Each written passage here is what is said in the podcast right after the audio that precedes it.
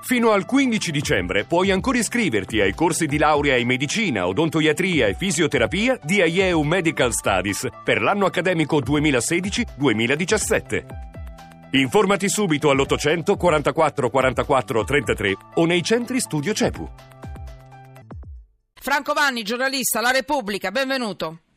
Grazie, grazie Manuela. Benvenuto perché nella, nella notizia terribile, e sto parlando di Saronno, eh, quelli che sono stati chiamati eh, l'infermiera arrestata per le morti sospette in ospedale col suo eh, presunto con, complice, sono tutte e due presunti innocenti, ricordiamolo. C'è una notizia interessante, ne avevamo parlato l'altro giorno con Franco Vanni, forse abbiamo ottenuto qualche cosa. Franco, vai.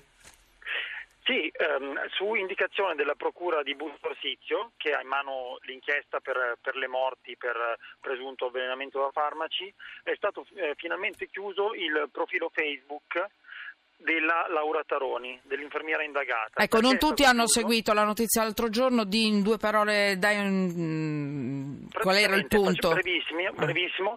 Il, la Procura presso il Tribunale per i minorenni di Milano e il sindaco di Nomazzo avevano segnalato il fatto che il profilo dell'infermiera, il profilo Facebook dell'infermiera e una pagina di cui bizzarra, definiamola, di cui parleremo poi, pubblicavano fotografie dei due poveri figli dell'infermiera di 9 e 11 anni, quindi una gravissima violazione della loro privacy. Bene, il profilo Facebook dell'infermiera Taroni è stato finalmente chiuso. Questa è la notizia. Questo è interessante, questo è importante perché c'erano di mezzo i bambini. Eh? Esattamente. Questo è il Rimane punto, su quello purtroppo... noi abbiamo, abbiamo messo tutto sotto inchiesta. Dimmi, dimmi.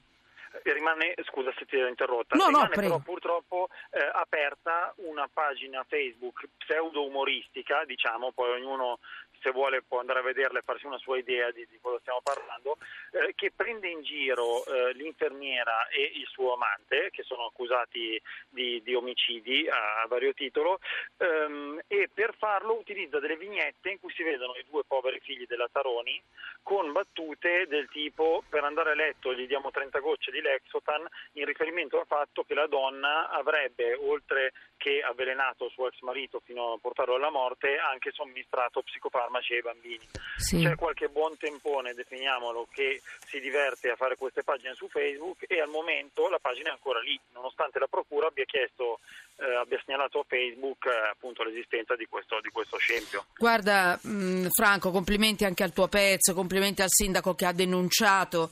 Eh, noi continuiamo a rompere le scatole. Noi diamo fastidio, mettiamo sotto inchiesta, ci odieranno in tanti, ma non ha importanza, giù le mani anche dai bambini. Abbiamo notato che quando entriamo in un argomento a volte riusciamo a portare a casa i risultati.